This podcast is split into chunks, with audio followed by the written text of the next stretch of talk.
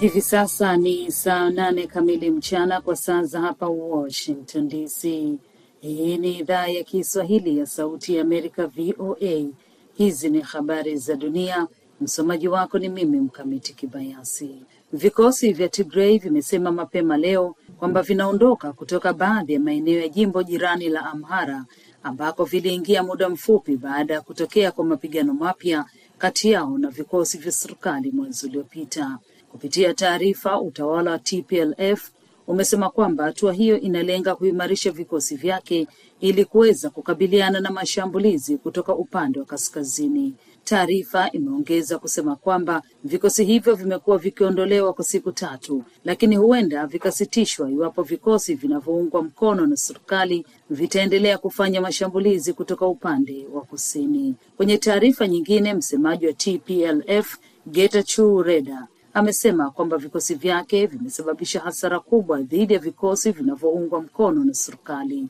VOA hata hivyo haikuweza kuthibitisha madai hayo kutokana na kuwa huduma za mawasiliano zimekatwa kwenye maeneo mengi yanayoshuhudia mapigano. Serikali ya Ethiopia pia haijatoa tamko lolote kutokana na mapigano yanayoendelea huko.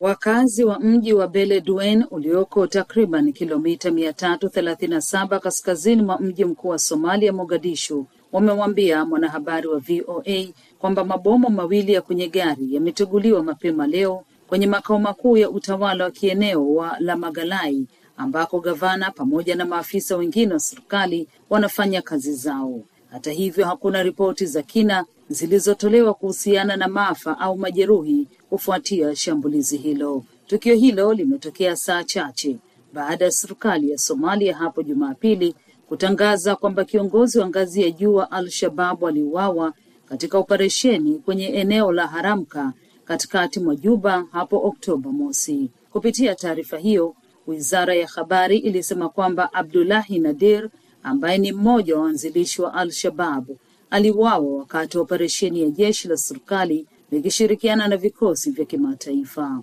Wakazi wa mji huo katika siku za karibuni wamekuwa kwenye mstari wa mbele katika kupambana na wanamgambo wa Al-Shabab. Unaendelea kusikiliza habari za dunia kutoka idhaa ya Kiswahili ya Sauti ya Amerika, VOA, inayotangaza kutoka hapa Washington DC. Rais wa Marekani Joe Biden pamoja na mke wake Jill Biden leo wanasafiri kuelekea Puerto Rico ili kujionea juhudi zinazoendelea huko katika kurejesha hali ya kawaida baada ya kimbunga Fiona kukipiga kisiwa hicho kinachomilikiwa na Marekani mwezi uliopita. White House imesema kwamba Biden atazungumzia azma ya utawala wake ya kuwasaidia wakazi wa Puerto Rico katika kujenga miundombinu inayoweza kustahimili majanga. Taarifa hiyo imeongeza kwamba Biden atatangaza msaada wa dola milioni sitini za ujenzi wa kuta za kuzuia mafuriko pamoja na kuunda mifumo ya kisasa ya kuonya kuhusu vimbunga. Biden pia atakutana na familia zilizoathiriwa, viongozi wa kijamii pamoja na timu za uokozi.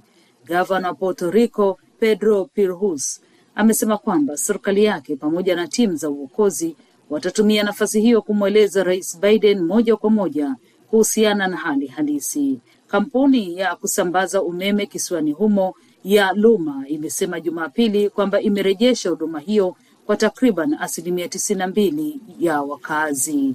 Na afisa wa ngazi ya juu wa Umoja wa Mataifa ameonya kwamba Pakistan ambayo tayari imeathiriwa vibaya na mafuriko inaingia kwenye awamu ya pili ya vifo pamoja na uharibifu kutokana na maradhi kama vile malaria, homa ya denge, kuharisha, upele pamoja na magonjwa mengine ya ngozi.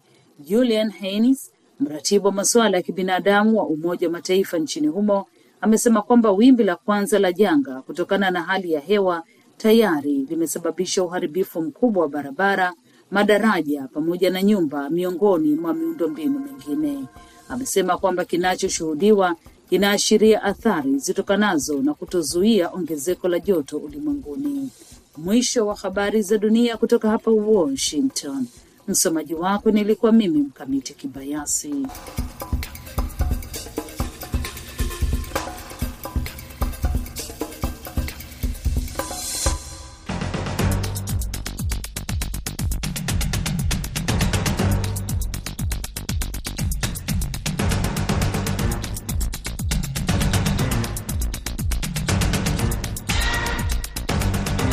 Kwa undani sehemu ya kwanza tunaangazia uvamizi wa Russia nchini Ukraine, rais wa Russia Vladimir Putin akiwa amejitangazia maeneo manne yaliyokuwa chini ya Ukraine kwamba yatakuwa chini ya Russia daima. Sehemu ya pili tutaangazia hatua za wabunge nchini Kenya kutaka kubatilisha uamuzi wa mahakama ya juu kuhusiana na pesa za hazina za maeneo bunge, yani CDF. Mimi ni Kenneth Bwire nikiwa hapa Washington DC.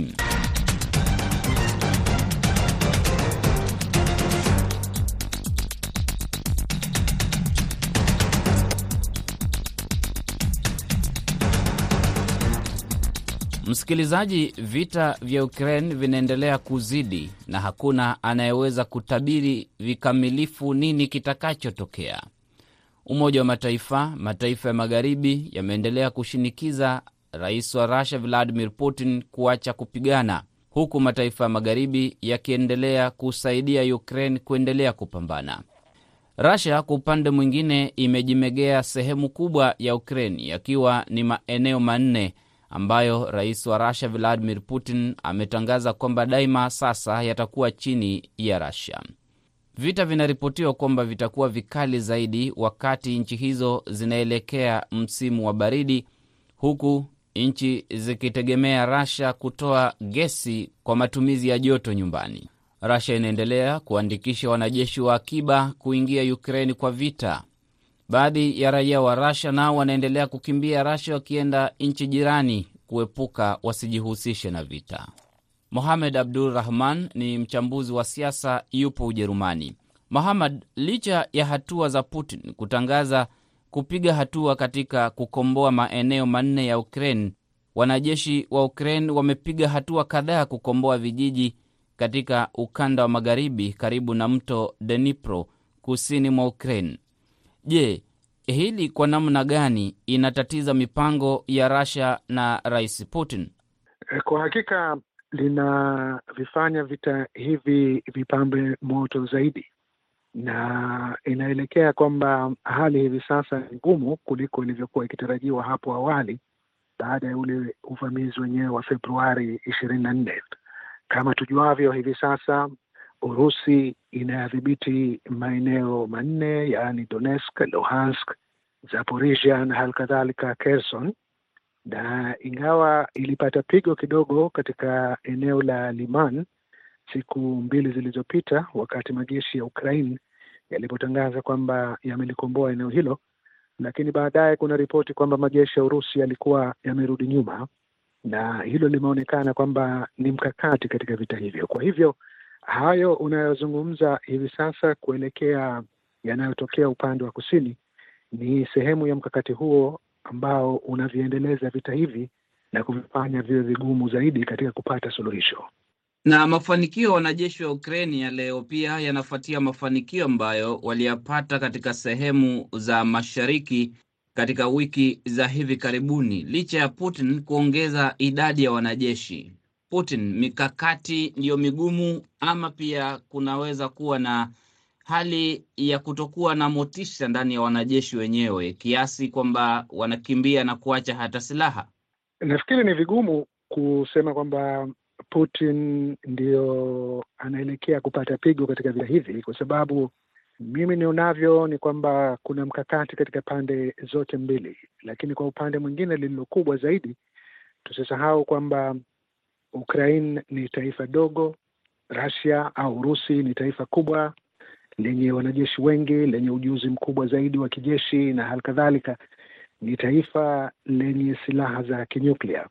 Kwa hivyo vita hivi kwa sasa ni vinaelekea kupamba moto na propaganda katika sehemu zote mbili zinaendelea, lakini sura halisi ya wapi vinaelekea vita hivi itajitokeza pale baridi kali itakapoanza mnamo mwezi wa Disemba, na hapo ndipo tutakapoweza kujua hasa wapi Urusi na Ukraine vinaelekea katika vita hivi ambavyo kwa kweli vimeleta msukosuko mkubwa wa ulimwenguni, na sio katika bara la Ulaya tu, lakini hata katika bara letu la Afrika.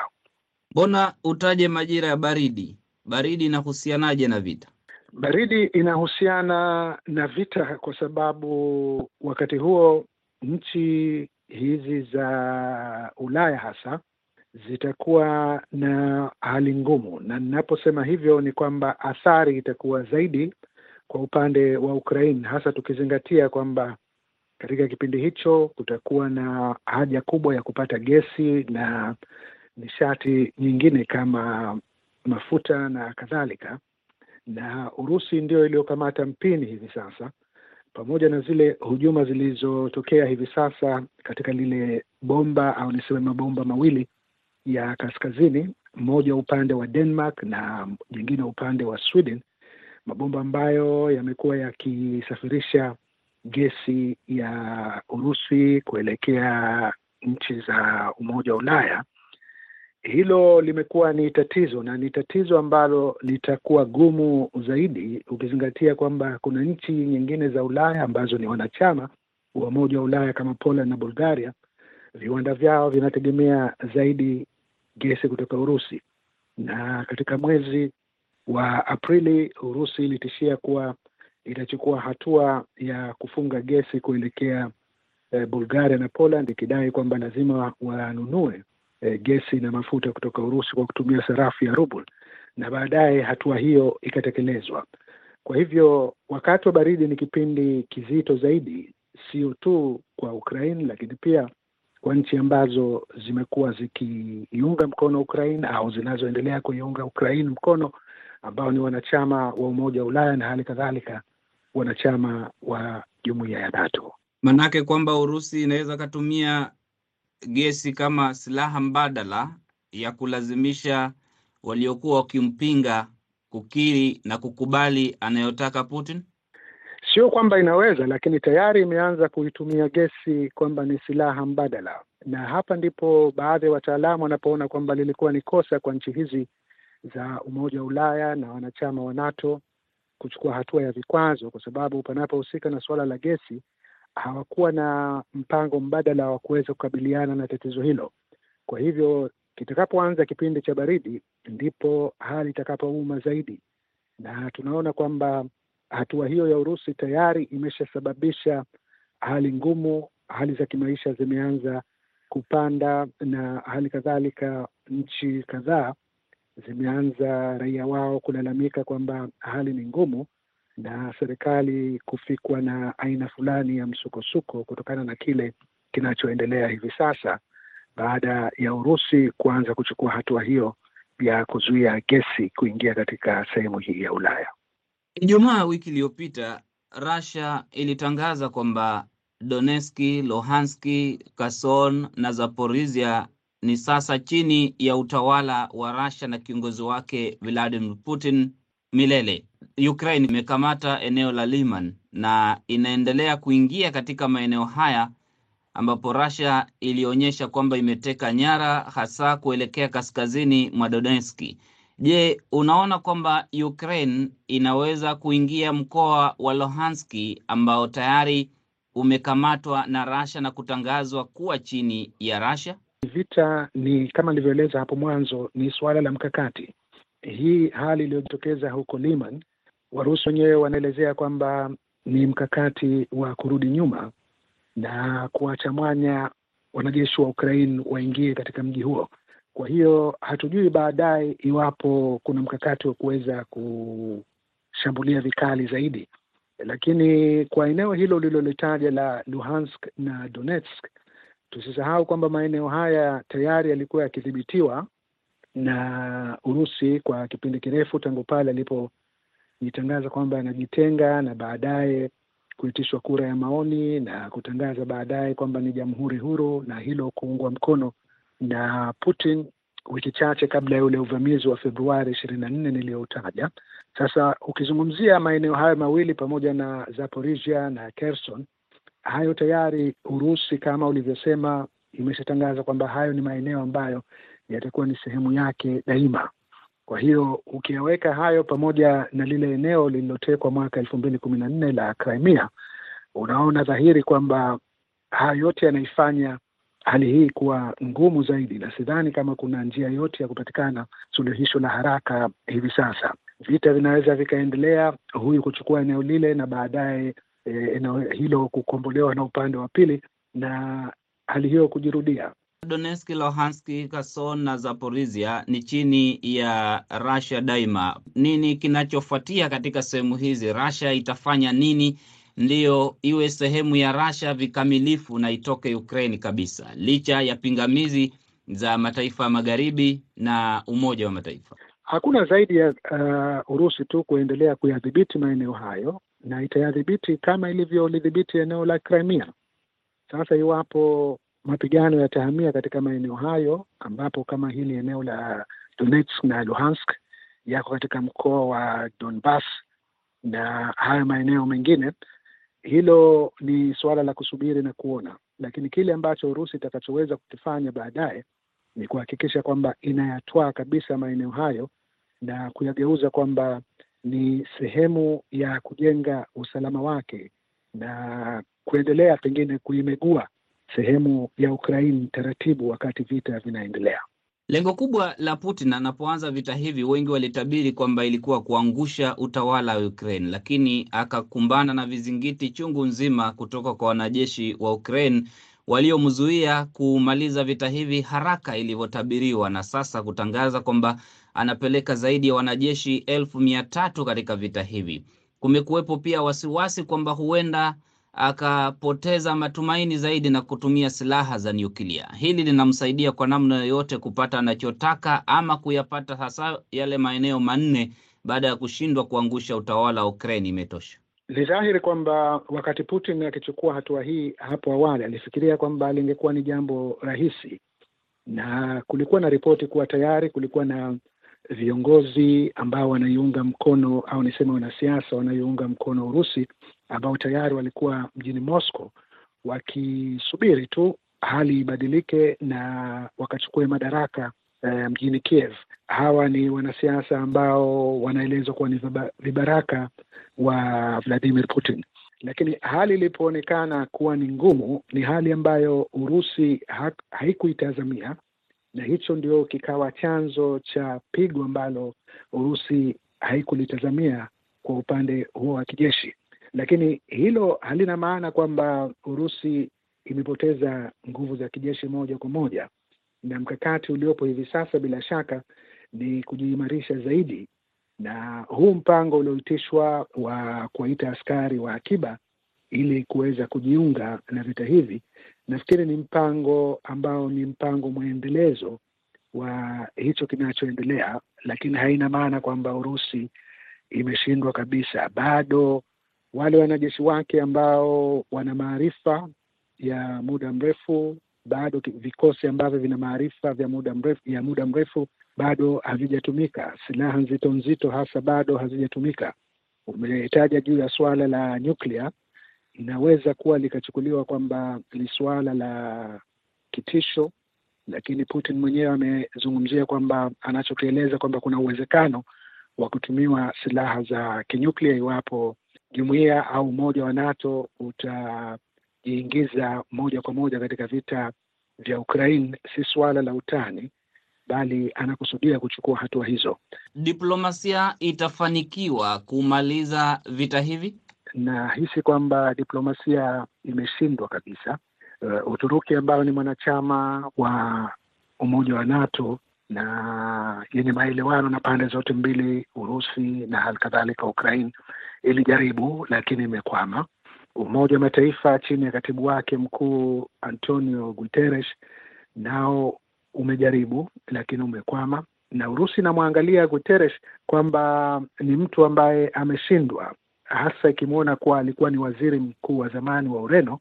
Na Ureno ni mwanachama wa Umoja wa Ulaya na hali kadhalika mwanachama wa jumuiya ya NATO, na mbali ya yote wanamuona Guterres kwamba ni mtu ambaye ameelemea upande mmoja. Kwa hivyo ile falsafa ya Urusi ya miaka mingi ambao wenyewe walikuwa wakiita drujba imir, kwa maana ya urafiki na amani, haipo tena imeanza kuvunjika kabisa, na kilichobakia ni kuwa kuendeleza azma yake ya kulitwaa eneo la Ukraine na kulifanya kuwa sehemu ya shirikisho la Russia au kama wanavyoita wenyewe Rasia Federacji.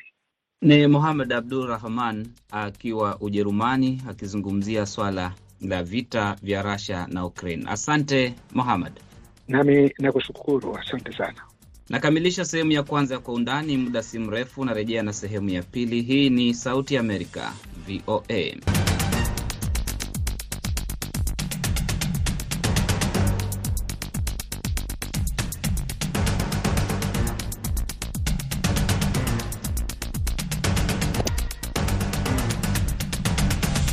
Hii ni sehemu ya pili ya Kwa Undani kutoka idhaa ya Kiswahili ya Sauti Amerika, VOA. Jina langu ni Kenneth Bwire. Katika sehemu hii tunaangazia hazina ya pesa katika maeneo bunge maarufu kama CDF nchini Kenya, pesa ambazo zinasimamiwa na wabunge katika kutekeleza miradi mbalimbali, hasa ujenzi wa shule pamoja na kutoa msaada wa karo kwa wanafunzi.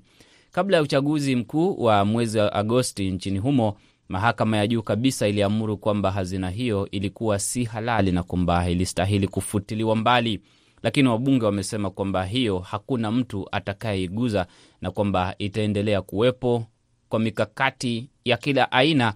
Watatunga sheria na kuhakikisha kwamba kila mbunge anapokea pesa ambazo atazitumia kwa watu wake katika eneo bunge. Naungana na Danstan Omari, mhadhiri katika chuo kikuu cha Catholic na wakili na mchambuzi wa maswala ya kikatiba ya Kenya kwenye laini ya simu akiwa Nairobi, Kenya. Danstan, mahakama iliamuru kwamba hazina hii ya CDF siyo halali na kwamba ilikuwa ikitekelezwa kinyume cha sheria, inakinzana na katiba ya taifa. Mbona kuwepo msukumo wa wabunge kwamba liwe liwalo, lazima waendelee kupata mabilioni ya pesa kila mwaka kwa ajili ya wananchi? Mahakama iliweza kufanya haramu ile CDF Act ya 2013. Wabunge walikuwa tayari washabadilisha ile act ya 2013 na kutengeneza sheria mpya ya National Constituency Development Fund ya 2015. Kwa hivyo ile ambayo iliharamishwa na mahakama siyo ile ambayo iko hapa. Kwa hivyo bado CDF ni halali kwa sababu CDF Act ya 2015 bado haijafanywa chochote na mahakama mpaka mtu aende kotini ashtaki CDF Act ya 2015 2016, ndiposa waweza sema kwamba ile haitakuwa halali. Yote ni pesa ambayo inaenda katika maeneo bunge kwa, ma, kwa ajili ya maendeleo na miradi mingine. Tofauti inakuwa nini? Mfuko wenyewe ni halali, mfuko wenyewe sio halali. Sheria iliyoshtakiwa kwenda kotini ni ya 2013 haina uhusiano wowote na sheria ya 2015. Itabidi ule ambaye ana shida na 2015 act aende kushtaki kotini ile 2015. Ndiyo, kuna sheria zinazosema kisheria kwamba wabunge kazi yao ni oversight. Wabunge hawawezi kuwa na jukumu la kutekeleza fedha za serikali ambayo ni separation of, of powers. Lakini ninachosema kama wakili ni kwamba itakuwa vigumu, itakuwa vigumu ile CDF Act ya 2015 kutotekelezwa. Rais wa taifa la Kenya, Rais William Ruto akiwa kwenye bunge ameelezea hisia zake. Wabunge wenyewe wamesema kwamba iwapo yeyote ataweza kulazimisha kwamba hawatapata zile fedha, wataweza kutengeneza pia sheria nyingine ambayo wataipitisha. Kwa hivyo sioni kwamba jambo hili litafaulu.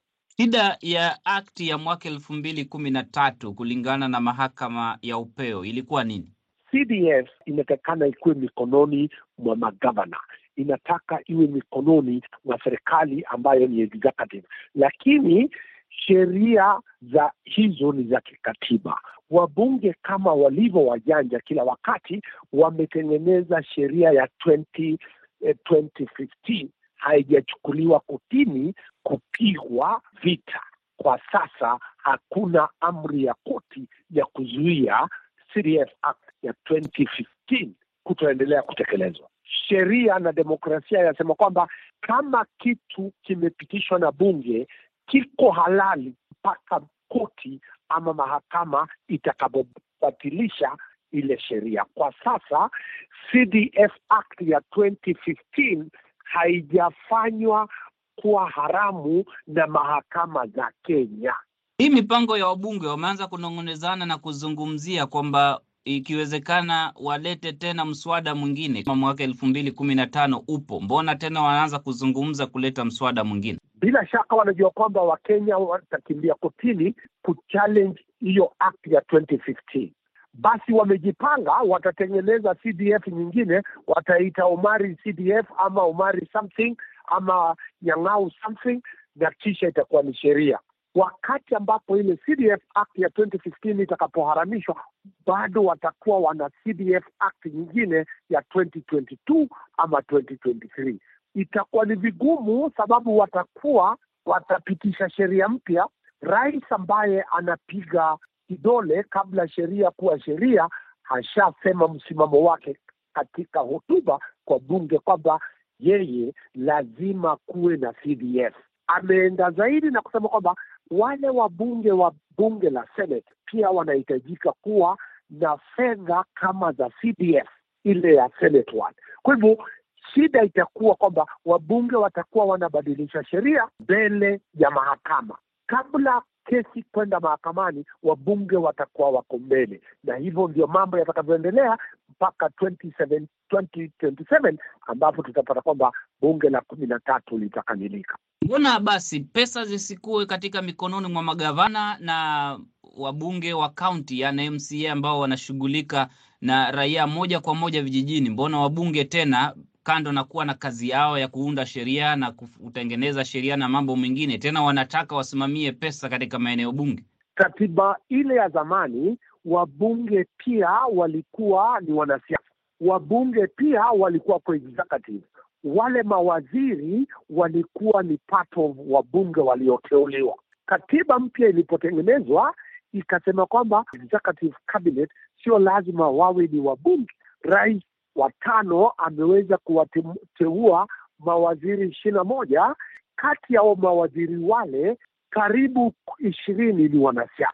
Kipengele kinaenda bungeni kubadilisha sheria na kuwaruhusu wale mawaziri kuja bungeni na kuketi, hivi kwamba tumerudi pale tulipokuwa zamani. Taifa la Kenya ni tofauti hivi kwamba wabunge wamekuwa na hizi wakizitekeleza kwa muda mrefu hivi kwamba ikiwekwa ile ambayo inaitwa ni swala kwa Wakenya na kuambia kwamba Wakenya watapitisha sheria ya kusema kwamba wabunge waachiliwe CDF na kura zitakapopigwa kwa hilo swala, Wakenya zaidi ya mia moja percent watakubaliana fedha zikwenda wabunge. Kwa hivyo sioni sheria itakuwa ni sheria ya kutungwa kwa minajili ya Wakenya ama ni sheria itakayotungwa kwa minajili ya sheria. Ndiposa mahakama haijajua ni nini matakwa ya Wakenya wa sioni ni nani atakayezuia ile CDF, sababu Wakenya wanasema kwamba CDF lazima ibaki. Ni Danstan Omar, wakili katika mahakama ya juu, mchambuzi wa maswala ya katiba na mhadhiri katika chuo kikuu cha Catholic jijini Nairobi. Nakamilisha kwa undani kutoka idhaa ya Kiswahili ya Sauti Amerika, VOA. Mwelekezi wa kipindi amekuwa Saida Hamdun. Jina langu ni Kenneth Bwire. Uwe na usiku mtulivu.